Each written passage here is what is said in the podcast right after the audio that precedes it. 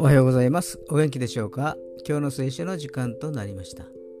今日の聖書の箇所はマタイの福音書7章21節、マタイの福音書7章21節でございます。お読みいたします。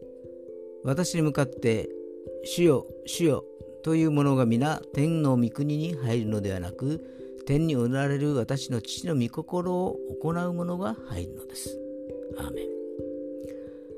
洗礼を受けて教会員になった者が必ずしも信者ではない。主の名のもとにこれを成しましたという者が必ずしも信者とも言えない。主は上辺ではなく心を見られる。主からあなたを知らないと言われないように、御霊の実を心にたわわに実らせたいものです。今日も御霊の実が実りますように。それでは今日という一日が皆さんにとって良き一日でありますように。よっしーでした。